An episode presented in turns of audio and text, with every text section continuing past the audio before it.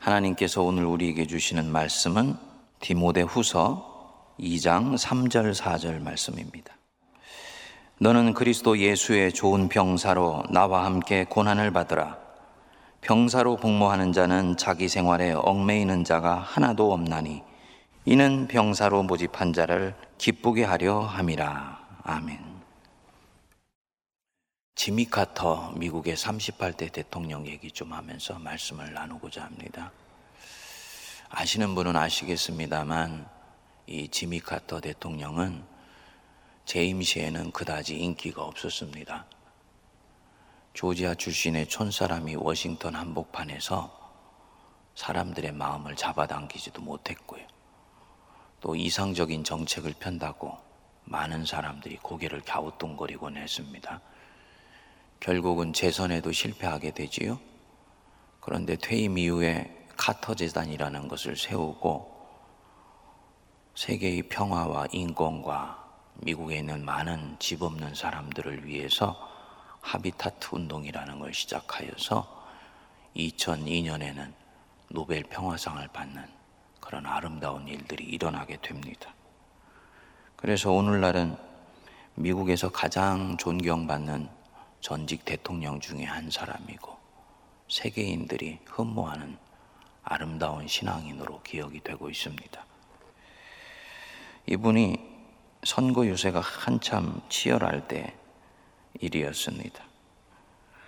많은 사람들이 촌분을 아껴서 사람들을 찾아다니고 지역을 돌아다녀야 하는데도 주일이 되면 어김없이 조지아주 플레인스라는 한 작은 마을에 있는 자기 교회에 가서 주일학교 교사를 했습니다. 서부 캘리포니아에서 유세를 하다가도 토요일이 되면 6시간을 비행기를 타고 고향에 가서 예배를 드리고 평생 해오던 주일학교 교사직을 감당을 하는 것입니다. 사람들이 물으면 말했다 그럽니다. 대통령은 길어야 8년 하는 일이지만 이 일은 하나님이 내게 평생 주신 사명입니다. 카터 안에 있는 이 마음 무엇입니까? 충성입니다. 자기를 이 교사의 자리에 부르신 하나님에 대한 충성. 성령의 아홉 가지 열매 중에 일곱 번째 열매가 이 충성입니다. 히브리어로는 אמת 혹은 אמונה라고 하는데 진리, 진실, 신실, 성실 이런 뜻입니다.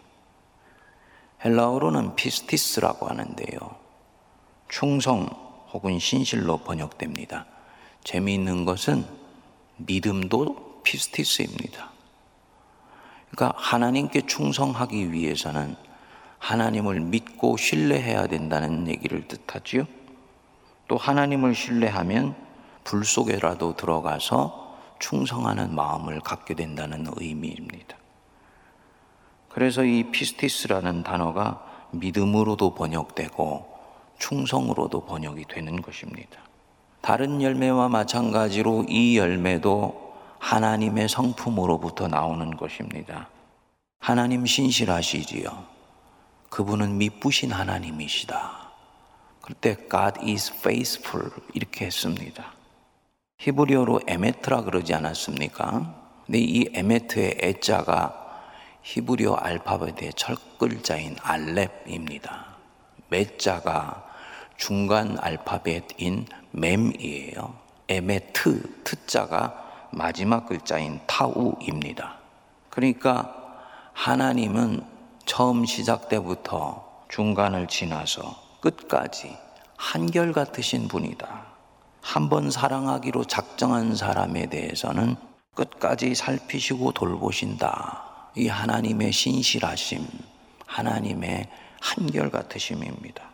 잘할 때는 칭찬하다가 잘못할 때는 몇 번 혼을 내주고 경고하고는 안 되겠다 싶으면 물건 버리듯이 버리는 분이 아니십니다. 이 하나님의 신실하심을 가장 잘 보여주는 대목이 예수님의 비유에 나오는 잃어버린 탕자의 비유, 둘째 아들의 비유지요. 아들이 아버지를 등지고 집을 나갔어요. 근데 아버지는 나가는 아들을 붙잡지 않습니다. 무심하거나 마음이 상했기 때문이 아닙니다. 저 야생마 같은 아들, 이 과정을 거쳐야 결국은 성숙하게 된다 생각하고 아들을 묵묵히 보냅니다. 아마도 긴 시간이 지나고 난 뒤에 이 아들은 집을 나가서 아버지를 잊었을지 모릅니다. 그런데 아버지는 한 번도 아들을 잊은 적이 없습니다. 항상 아들이 떠난 저 언덕편을 넘으면서 언제 아들이 돌아오는가 기다립니다. 어느 날 아들이 그 언덕 너머로 오는 것을 보고는 쫓아가서 얘기를 하지요. 구석구석을 살펴보고 다친 데는 없냐, 아픈 데는 없니 확인하고는 집에 와서 좋은 옷을 입히고 사랑하는 내 아들 돌아왔다고 많은 사람들 불러서 잔치를 합니다. 자기 백성들을 대하시는 하나님의 신실하심입니다. 여기서 사람이 이런 사랑을 경험하게 되면 하나님께 충성하는 것을 배우게 됩니다. 이 충성 피스티스는 얼핏 보면 사랑과 대산이 유사해 보입니다만 이 사랑에 존경심이 가해지고 철저히 순종할 때 그것을 충성이라고 말을 합니다. 우리 예수님이 하나님께 충성한 가장 아름다운 본보기이시죠. 그는 근본 하나님과 동등된 분이었는데 하나님을 너무 사랑하기 때문에 자기를 비워서 종과 같이 되었고 사랑과 같이 되었고 그리고 자기를 낮추시되 죽기까지 낮추셔서 십자가에 매달려 죽으신 분이다. 하나님 예수님의 충성입니다. 우리 성도님들은 충성하면 어떤 사람의 이미지가 제일 먼저 떠오르십니까? 군인이지요. 병사, 군사, 예, 총사령관에 절대 순종하고 상사에게 복종합니다. 그래서 경례를 붙일 때도 충성하고 붙이는 거예요. 예. 하나님께 충성하는 것 바로 이와 같은 것입니다. 그래서 사도 바울이 오늘 본문에 나오는 3절 윗절에 자기에게 들은 말을 충성된 사람들에게 부탁해라 라고 말씀하고는 너는 그리스도 예수의 좋은 병사로 나와 함께 고난을 받으라 말씀합니다. 전쟁에 징집을 나온 병사처럼 예수께 충성하라는 말입니다. 어떻게 하면 이 피스티스, 이 충성의 열매를 맺으면서 살 수 있을 것인가? 어떻게 하면 내가 충성된 일꾼이 되고 사도 바울이 말씀한 이 그리스도 예수의 좋은 병사가 될 수가 있을 것인가? 첫 번째로는 일곱 번째 열매를 맺으려면 하나님과 사랑으로 새긴 세월이 좀 녹익어 있어야 합니다. 이제 막 거듭난 초신자에겐 이 피스티스를 기대하지 않습니다. 이 충성의 열매가 성령의 아홉 가지 열매 중에 뒷부분에 오지요. 이유가 있습니다. 그만큼 세월이 흘러야 맺혀지기 시작하는 열매이기 때문입니다. 누가 진정으로 하나님께 충성할 수 있는 사람이 되겠습니까? 당연히 하나님을 사랑하는 사람이지요. 그분을 신뢰하는 사람이지요. 하지만 내가 하나님을 먼저 사랑하는 법은 이 세상에 없어요. 하나님이 나를 사랑하시는 것을 내가 알았기 때문에 그 사랑에 감격하여서 비로소 하나님을 사랑할 수가 있게 됩니다.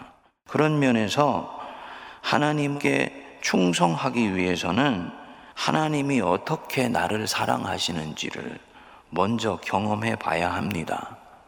이런 면에서 이 피스티스는 군인이 하는 충성과는 좀 다릅니다.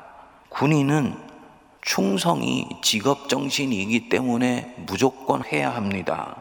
속은 충성하지 않으면서 겉으로는 무조건 충성하는 일도 있고요. 속으로는 경멸하면서 겉으로는 고개를 숙이는 일도 있습니다. 근데 이것은 세상적인 충성입니다. 피스티스가 아닙니다. 성령의 열매인 이 충성, 피스티스는 몸과 마음, 존재 전체가 진심으로 그 대상을 향해 있는 것입니다. 하나님이 아브라함에게 네 아들 이삭 네가 사랑하는 독자를 내가 지정하는 산에 가서 바쳐라 말씀했지요. 아브라함이 그대로 순종하지요. 어떤 해석자는 말하더라고요. 아브라함은 하나님이 이삭을 결국은 살려주실 것을 알고 그렇게 했다. 그것은 충성하는 척 하는 것이지 여기서 얘기하는 참된 충성은 아닙니다. 아브라함은 한 가지만 확인하면 됩니다. 지금 내게 말씀하시는 이분, 여태까지 나와 동행해 왔고, 항상 내게 말씀하셨던 그분 맞는가? 이것만 확인하면 됩니다.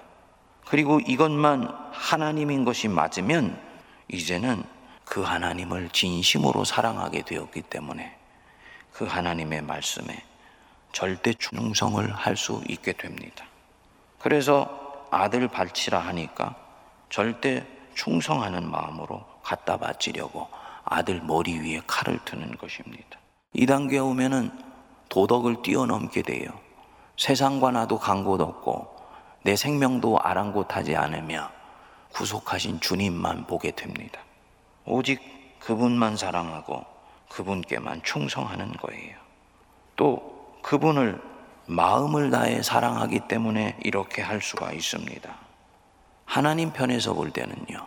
하나님은 이미 아브라함이 자기의 그 말에 말도 되지 않는 그 명령에도 충성할 수 있다는 것을 알고 계셨습니다. 내 백성 저 아브라함 절대로 내 입에서 나간 말을 헛되게 땅에 떨어지게 할 사람이 이제는 아니다. 그것을 믿고 사랑하는 자에게 충성을 요구하는 것입니다. 아브라함이 이런 충성의 열매를 맺는데 30년이 걸렸습니다. 그리고 결국은 엄청난 믿음의 금자탑을 쌓아갑니다. 나이가 많아지고 있다는 것, 하나님과의 동행한 세월이 많아지고 있다는 것은 하나님 편에서 보면 바로 이런 충성을 이제는 기대하는 것입니다. 성도님들, 지금 내 인생의 숲이 깊어지고 있다? 내가 그분과 만난 세월이 쌓이고 있다? 믿음에서 하산할 준비를 하는 것이 아닙니다. 이제야말로 하나님이 어떤 분이신지를 알았고 그분이 나를 어떻게 사랑하시는지를 배웠으며 수없이 많은 인생의 고비고비마다 그분이 나를 보살피신 것을 내가 감사하기에 이제는 전심으로 하나님께 충성하는 삶을 하나님께 충성하는 마음으로 남은 인생을 살도록 우리에게 기대하고 계십니다. 굉장히 인생의 중요한 진리예요. 그래서 초대교회 위대한 순교자인 폴리캅이 죽을 때 그렇게 말을 했죠. 가이사에게 한 번만 절을 하면 너를 살려주겠다. 폴리캅이 대답했습니다. 하나님께서는 지난 80년 동안 한 번도 나를 배신하시거나 내 마음을 아프게 하신 적이 없다. 그런데 내가 어떻게 살겠다고 그분을 배반할 수가 있겠느냐. 그리고는 화영장으로 스스로 걸어 들어갑니다. 삶의 세월이 깊어질수록 하나님 우리에게 더 아름다운 충성을 기대하십니다. 그 사람은 그 충성을 할 수 있는 당신 사랑하는 마음이 있다는 것을 알기 때문입니다. 그래서 이 충성은 하나님과 사랑으로 새긴 세월이 어느 정도는 농익어 있어야 됩니다. 둘째로 그리스도인의 충성의 대상은 오직 성삼위 하나님 한 분이시라는 것을 꼭 기억하셔야 됩니다. 목사님, 그건 당연한 것 아닌가요? 우리가 하나님께 충성하지 다른 누구에게 충성을 합니까? 라고 생각할 수 있습니다만 이것이 그리 간단한 일이 아닙니다. 제가 목회를 시작한 지 28년째가 되어 갑니다. 그동안에 개척도 해보고 중경교회도 섬겨보고 큰 교회도 섬겨보았습니다. 그만큼 사람이 무엇인지 사람 안에 움직이고 있는 것이 무엇인지를 경험해 볼 기회가 많았다는 뜻입니다. 그런데 그리스도인이 하나님께 충성한다 하지만 사실은 하나님과 상관없는 곳에도 충성하는 경우를 많이 보았습니다. 목사에게 충성하는 것을 하나님께 충성하는 것이라고 생각합니다. 한국교회에서 또 그렇게 가르치는 목사들이 많이 있어요. 여러분, 목사에게 충성하세요. 목사에게 충성하는 것은 곧 하나님께 충성하는 것입니다. 또 성도들이 이 말을 듣고 아멘합니다. 틀린 것입니다. 목사는 충성의 대상이 아닙니다. 사랑하고 존경하고 그 리더십을 존중해 주어야 될 대상이지 피스티스 충성의 대상이 아니에요. 이렇게 되게 됐을 때는 결국 교회의 리더십이 망가지게 되고 그리고 교회가 영적으로 어려워지게 됩니다. 더 속상한 것은요. 그렇게 해서 한번 문제가 생기게 되면 교인들 안에 이제는 목회자에게 건강하게 주어야 되는 리더십조차도 서지 않는 경우가 생기는 거예요. 안타까운 일이죠. 어떤 사람은 자기 교회에 충성하는 것을 하나님께 충성하는 것이라고 생각을 합니다. 자기 교회의 비전과 목표에 충성하는 것이 거의 절대화되어 있다는 것입니다. 모든 종교 심리에서 공통된 현상이 있습니다. 사랑이 지나치고 애착이 지나치면 그 뒤에는 우상화가 시작이 됩니다. 자녀를 너무너무 사랑하지요. 그러면 그 뒤에는 자녀가 우상이 될 수가 있습니다. 하나님보다 더 사랑하게 돼요. 교회를 너무너무 사랑하지요. 여기까지는 좋습니다. 그런데 그것이 시간이 지나면 신앙을 변질시킬 수 있습니다. 하나님은 보이지 않고 교회는 늘 내 앞에 보이니 보이는 것을 더 관심하고 더 섬기는 것입니다. 당연히 교회에 대해서 애착을 가질 수 있는 거지요. 그렇지만 그 애착이 하나님을 사랑하는 것보다 커지면 안 됩니다. 하나님이 새 일을 하실 때는 성령의 이끄심 속에 기꺼이 순종할 수 있는 새로운 마음도 있어야 되는 것입니다. 어떤 것도 복음이신 예수님보다 더 사랑하면 안 되는 거예요. 그것은 우상이 됩니다. 성도님들 꼭 기억하십시오. 영원한 것은 어제나 오늘이나 내일이나 동일하신 예수 그리스도 한 분밖에 없습니다. 나머지는 모두가 다 지나가는 것입니다. 그 흐름 속에서 교회를 볼 때 우리는 정말 교회를 주님 기뻐하시는 마음으로 건강하게 섬길 수가 있는 것입니다. 교리나 신조에 충성하는 것을 하나님께 충성하는 것으로 생각하면 안 되지요. 모든 교리는 복음이 가는 물길입니다. 복음이 생명을 살리도록 잘 흘러가게 하기 위해서 교리가 있는 것입니다. 역사가 바뀌면 그 교리도 변화하고 발전하는 거예요. 더 사람을 온전히 살릴 수 있도록 하기 위해서 물길은 바뀌기도 하고 넓어지기도 하고 좁아지기도 하는 것입니다. 나라에 충성하는 것을 하나님께 충성하는 것으로 여기면 안 됩니다. 한국에 들어있는 모든 종교의 일반적인 현상 중에 하나가 바로 이 애국적인 거예요. 좋은 것입니다. 그리스도인들도 섬길 조국이 있는 것이지요. 돌볼 민족이 있는 거예요. 그런데 다른 어떤 것보다도 하나님을 사랑함으로 나라를 사랑한다는 이 순서를 항상 지킬 수 있어야 됩니다. 절대 충성은 하나님께만 하기 때문입니다. 나라가 하나님의 뜻과 다른 곳으로 가고 있을 때 하나님이 교회에서는 그리스도를 통해 다스리시지만 세상에서는 그분이 모든 인류에게 주신 보편적 가치와 진리가 있습니다. 사랑과 평화와 화해와 용서와 관용과 이런 것들을 보편적 가치를 통해서 우리를 다스리십니다. 민주주의도 그 중에 하나지요. 이것이 어긋나게 된다 했을 때는 그때는 그런 나라에 대해서는 노라고 얘기할 수 있어야 되는 것입니다. 하나님께만 충성하기 때문입니다.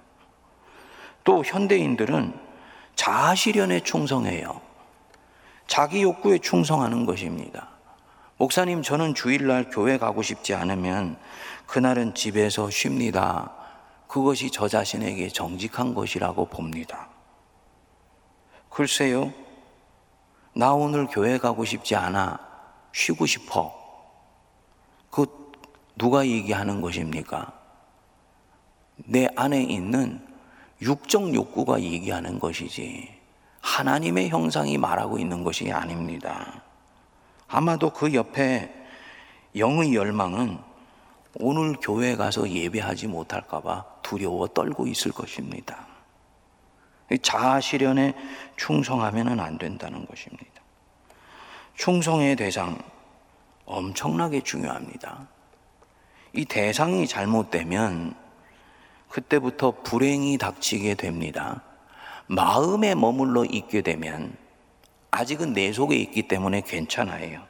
근데 그것이 충성이라는 것으로 나타나게 됐을 때는 이미 강력한 행동을 동반하기 때문에 엄청난 열심을 동반해서 무엇인가에 임팩트를 주고 있습니다. 그런데 그 대상이 잘못되어 있다. 그러면 누군가는 반드시 잘못된 충성 때문에 큰 피해를 입게 됩니다. 하나님의 일이 어그러지는 경우도 있고요. 하나님을 영광되게 하려고 했는데 그분의 명예를 오히려 더럽히는 일도 있습니다. 중세 십자군 전쟁이 기독교로서는 두고두고 역사의 오점이 되고 있지요.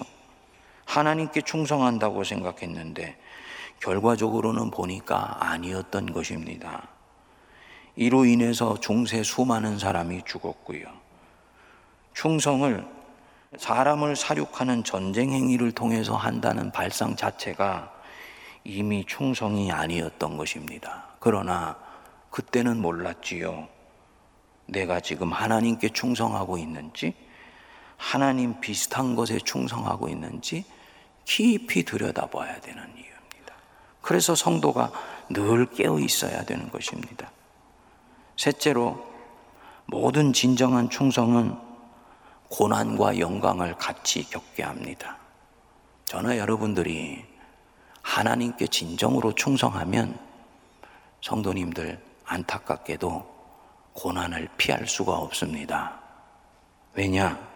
내가 몸담아 살고 있는 곳에는 하나님과 하나님 비슷한 것, 하나님과 우상, 온갖 것들이 같이 섞인 가운데 세상이 진행되고 있습니다. 하나님을 믿는 가운데에서도 내 안에 욕망도 슬쩍 끼워놓고 이념도 슬쩍 집어넣고 눈에 보이는 교회나 사람을 받드는 마음도 다 슬쩍 끼워 넣습니다. 이것은 대단히 반의식적이거나 심지어는 무의식적으로 일어납니다. 그리스도께 깨어있는 신실한 사람 한 사람이 이것을 보게 되면 어떻게 하겠습니까? 기도할 수밖에 없는 것이죠. 루터가 중세의 교회를 보면서 입술을 다물고 있을 수 없었던 이유는 바로 이 부분입니다. 기록에 의하면 루터는 대단히 여성적이며 소심하고 겁이 많은 사람이었다고 본래 말을 합니다. 우리가 지금 생각하는 루터의 이미지와 그의 원래의 성정은 전혀 달랐던 것입니다. 그런데 복음을 발견하고 하나님을 진심으로 사랑하며 충성하게 되니까 자기가 몸담아 믿고 있는 교회, 중세의 그 교회가 도저히 하나님을 기쁘시게 하는 교회가 아닌 것으로 비쳤습니다. 오랫동안의 잠 못 이루는 밤을 지나고 고민하며 달달 떠는 마음으로 비텐베르크 대학 한복판에 95개조 반박문을 붙이게 됩니다. 본인은 원하지 않았지만 하나님께 충성하는 바로 그 마음 때문에 그는 고난의 길로 들어갈 수밖에 없었던 것입니다. 한 3주 전에 제가 성도님들께 한 직장인 크리스찬 얘기를 드렸지요. 자기 회사가 중소기업을 부당하게 대하는 것을 알고 시정을 요구했다. 그 A는 자기 의를 위해서 그렇게 한 것이 아닙니다. 하나님께 충성하는 마음으로 신앙의 양심으로 그리한 거예요. 어찌 되었습니까? 직장에서 한동안 따돌림을 당하게 되고 그리고 어려움을 당하게 되지요. 진정한 충성과 사이비 충성이 비슷해 보이지만 다른 점이 여기 있습니다. 진정한 충성은 하나님께만 드리는 것입니다. 그렇기 때문에 사람의 시선과 평가와 판단을 보고 충성할지 아니할지를 결정하지 않습니다. 아브라함이 아들을 드리듯이 이것이 하나님이 원하시는 것인가 아닌가? 내가 해야 되는 것인가 아닌가? 지금 해야 되는 것인가 아닌가? 이 부분을 기도하고 그것이 맞으면 담백하게 그냥 합니다. 주변 사람들 중에서 동일한 종류의 충성스러운 삶을 살아가는 사람이 아니면 이런 종류의 마음을 잘 모르지요. 심지어는 중세교회가 루테를 토해내듯이 부담스러우고 토해내려고 엄청나게 저항을 하기도 합니다. 뭘 말하느냐? 이 사람에게 고난이 시작이 된 것입니다. 루터 같은 큰 믿음의 사람의 경우가 아니더라도 큰 스케일의 하나님의 것을 다루는 것이 아니더라도 모든 진정한 충성은 항상 고난을 가지고 옵니다. 항존직 선거를 하는데 항존직이 되었다. 어떤 사람은 한사코 그 자리를 가고 싶어 하지 않습니다. 저는 장로로 피택되었는데 병원에 몸져서 눕는 분을 보았습니다. 왜 그러냐 했더니 자기는 이직을 도저히 감당할 자신도 없고 감당하고 싶지도 않다는 거예요. 장로가 되고 나면 자기 뜻과 상관없이 희생해야 되는 것이 너무너무나 많다는 것을 자기는 보았다는 것입니다. 근데 결국은 설득하고 설득해서 장로직에 임직을 했어요. 임직 받는 날 너무너무나 울더라고요. 근데 그 울음이 그렇게 아름다워 보입니다. 뭐냐? 자기 육을 꺾고 주님께 충성하는 것입니다. 장로가 되고 싶어 인간적인 마음으로 온갖 행동을 하다. 그것 때문에 결국은 교회를 아프게 하는 경우들도 있지 않습니까? 표면적으로는 똑같습니다만 진정한 충성과 유사 충성이 갈라지는 부분입니다. 앞에는 고난이 있습니다. 뒤에는요, 사람의 칭찬과 자기 명예가 따라온다고 생각합니다. 그거는 보상이에요. 진정한 고난이 아닌 것입니다. 우리는 모르지요. 누가 그렇게 하는지. 하지만 살아계신 하나님은 우리 마음속에 일어나는 것을 아시지요. 항상 그래서 이 충성은 사람과 일정 정도는 갈등하고 자기 마음에 깊은 번민을 가져오게 되는 경우가 있습니다. 사도 바울과 갈라디아 교회가 이런 관계였습니다. 자기가 세운 교회를 떠나고 3, 4년 동안을 지나 소식을 듣게 되었지요. 갈라디아 교회에 유대인 교사들이 들어와서 바울이 전한 복음을 어지럽히고 복음 외에 율법도 지키고 할례도 받아야 온전한 구원을 얻는다고 가르친 것입니다. 지금은 바울의 복음이 정통이기에 이런 얘기하는 것이 말도 안 되는 것을 가르쳤다라고 생각하실 것입니다만 당시에는 유대인 크리스찬이 정통이고 다수파예요. 이방교에서 복음을 전하는 사도 바울은 아직 비정통이고 소수파였습니다. 갈라디아 교인들이 결국은 정통이고 다수파를 따르지요. 다 흔들렸습니다. 바울보다 더 정통이고 더 다수파가 말하니까. 근데 바울이 이를 듣고 그냥 있지 않습니다. 왜냐? 교회 안에 복음 외에 다른 알파가 복음 행세를 하여서 사람들 마음에 들어가게 되면 시간이 지나 복음의 힘은 약해지고 이 알파가 복음 행세를 하게 돼 있다는 것을 이 바울은 불을 보듯 뻔하게 보고 있었던 것입니다. 보이지 않는 하나님보다도 보이는 그 무엇을 사람은 더 경배하기 쉽다는 것을 아는 거예요.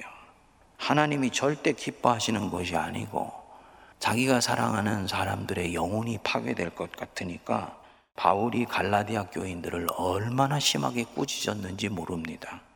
그리고는 자기 동족이고 다수파이고 당시에는 정통이었던 유대인 크리스찬들과 껄끄러운 관계를 갖는 것을 전혀 마다하지를 않습니다. 저는 이 용기를 보면 너무너무나 부럽습니다. 자신이 하나님께 충성하는 자라면 어쩔 수가 없다는 거예요. 그래서 사도 바울이 갈라디아서 1장 10절에서 말씀합니다. 내가 사람들에게 좋게 하랴, 하나님께 좋게 하랴, 사람들에게 기쁨을 구하랴, 내가 지금까지 사람들의 기쁨을 구하였다면 그리스도의 종이 아니니라.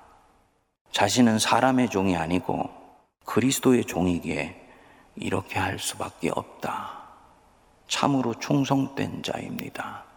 하나님을 기쁘시게 하는 길을 먼저 생각하는 것입니다. 사랑하는 세문안교회 성도님들, 하나님을 기쁘시게 하는 걸음을 택하시기 바랍니다. 사람을 기쁘게 하는 자를 먼저 따르려고 하지 말고 하나님을 기쁘시게 하는 자를 흠모하며 사랑하며 내 자신이 그런 사람이 되실 수 있기를 바랍니다. 그래서 바울이 제자 디모데에게 말씀하는 거예요.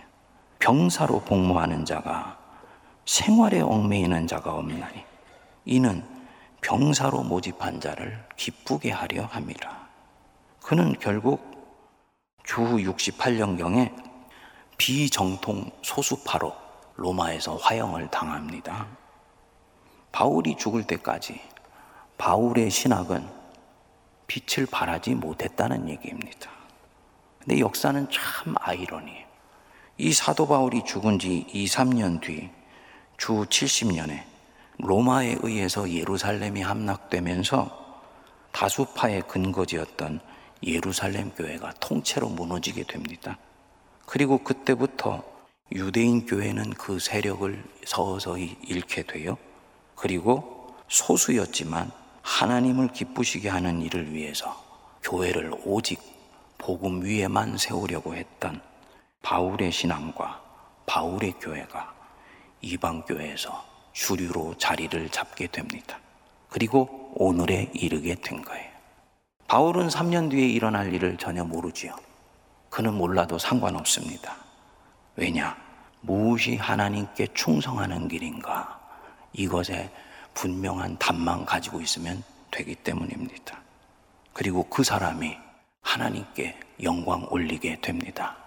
성도님들 제가 수없이 많은 교회를 경험해 보니 세대를 이어가면서 점점 견고히 세워져 가는 교회가 있는가 하면 화려해 보이고 많은 사람들의 시선을 끌었는데 세대가 흘러가면서 점점 쇠락해 가는 교회가 있습니다.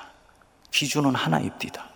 하나님께 진심으로 충성하는 교회이냐 아니면 하나님 외에도 다른 것을 교묘하게 섬기고 있느냐 저는 세문안 교회를 하나님께서 이때까지 쓰신 이유는 바로 여기에 있다고 봅니다.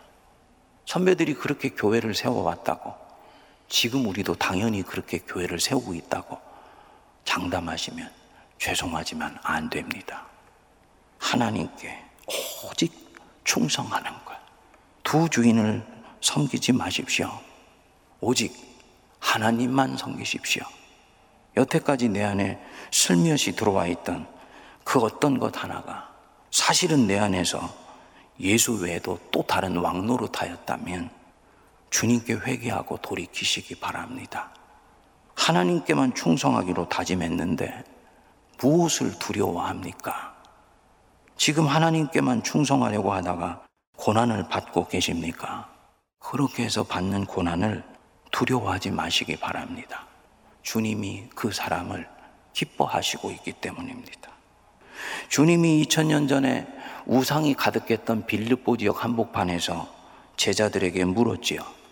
사람들이 나를 누구로 아느냐? 혹은 엘리야라고 혹은 선지자라 하나이다. 너희는 나를 누구로 아느냐? 너희에게 도대체 내 존재는 무엇이냐? 베드로가 말했습니다. 주는 그리스도시요 살아계신 하나님의 아들이십니다. 여러분, 당신만이 바로 내 인생의 구주시고 내 주인이라는 고백입니다. 주님, κύριος, 하인이, 종이, 머슴이 자기의 master에게 쓰던 말이었습니다. 우리 주님은 우리가 그분을 그렇게 부르고 그렇게 따르기를 바랍니다. 그 고백이 오늘 내 고백이 되며 우리의 고백이 되며 이 세문안 교회 고백이 되고 타락해가고 부패가고 있는 한국교회 고백이 될 수 있게 되기를 간절히 기도합니다.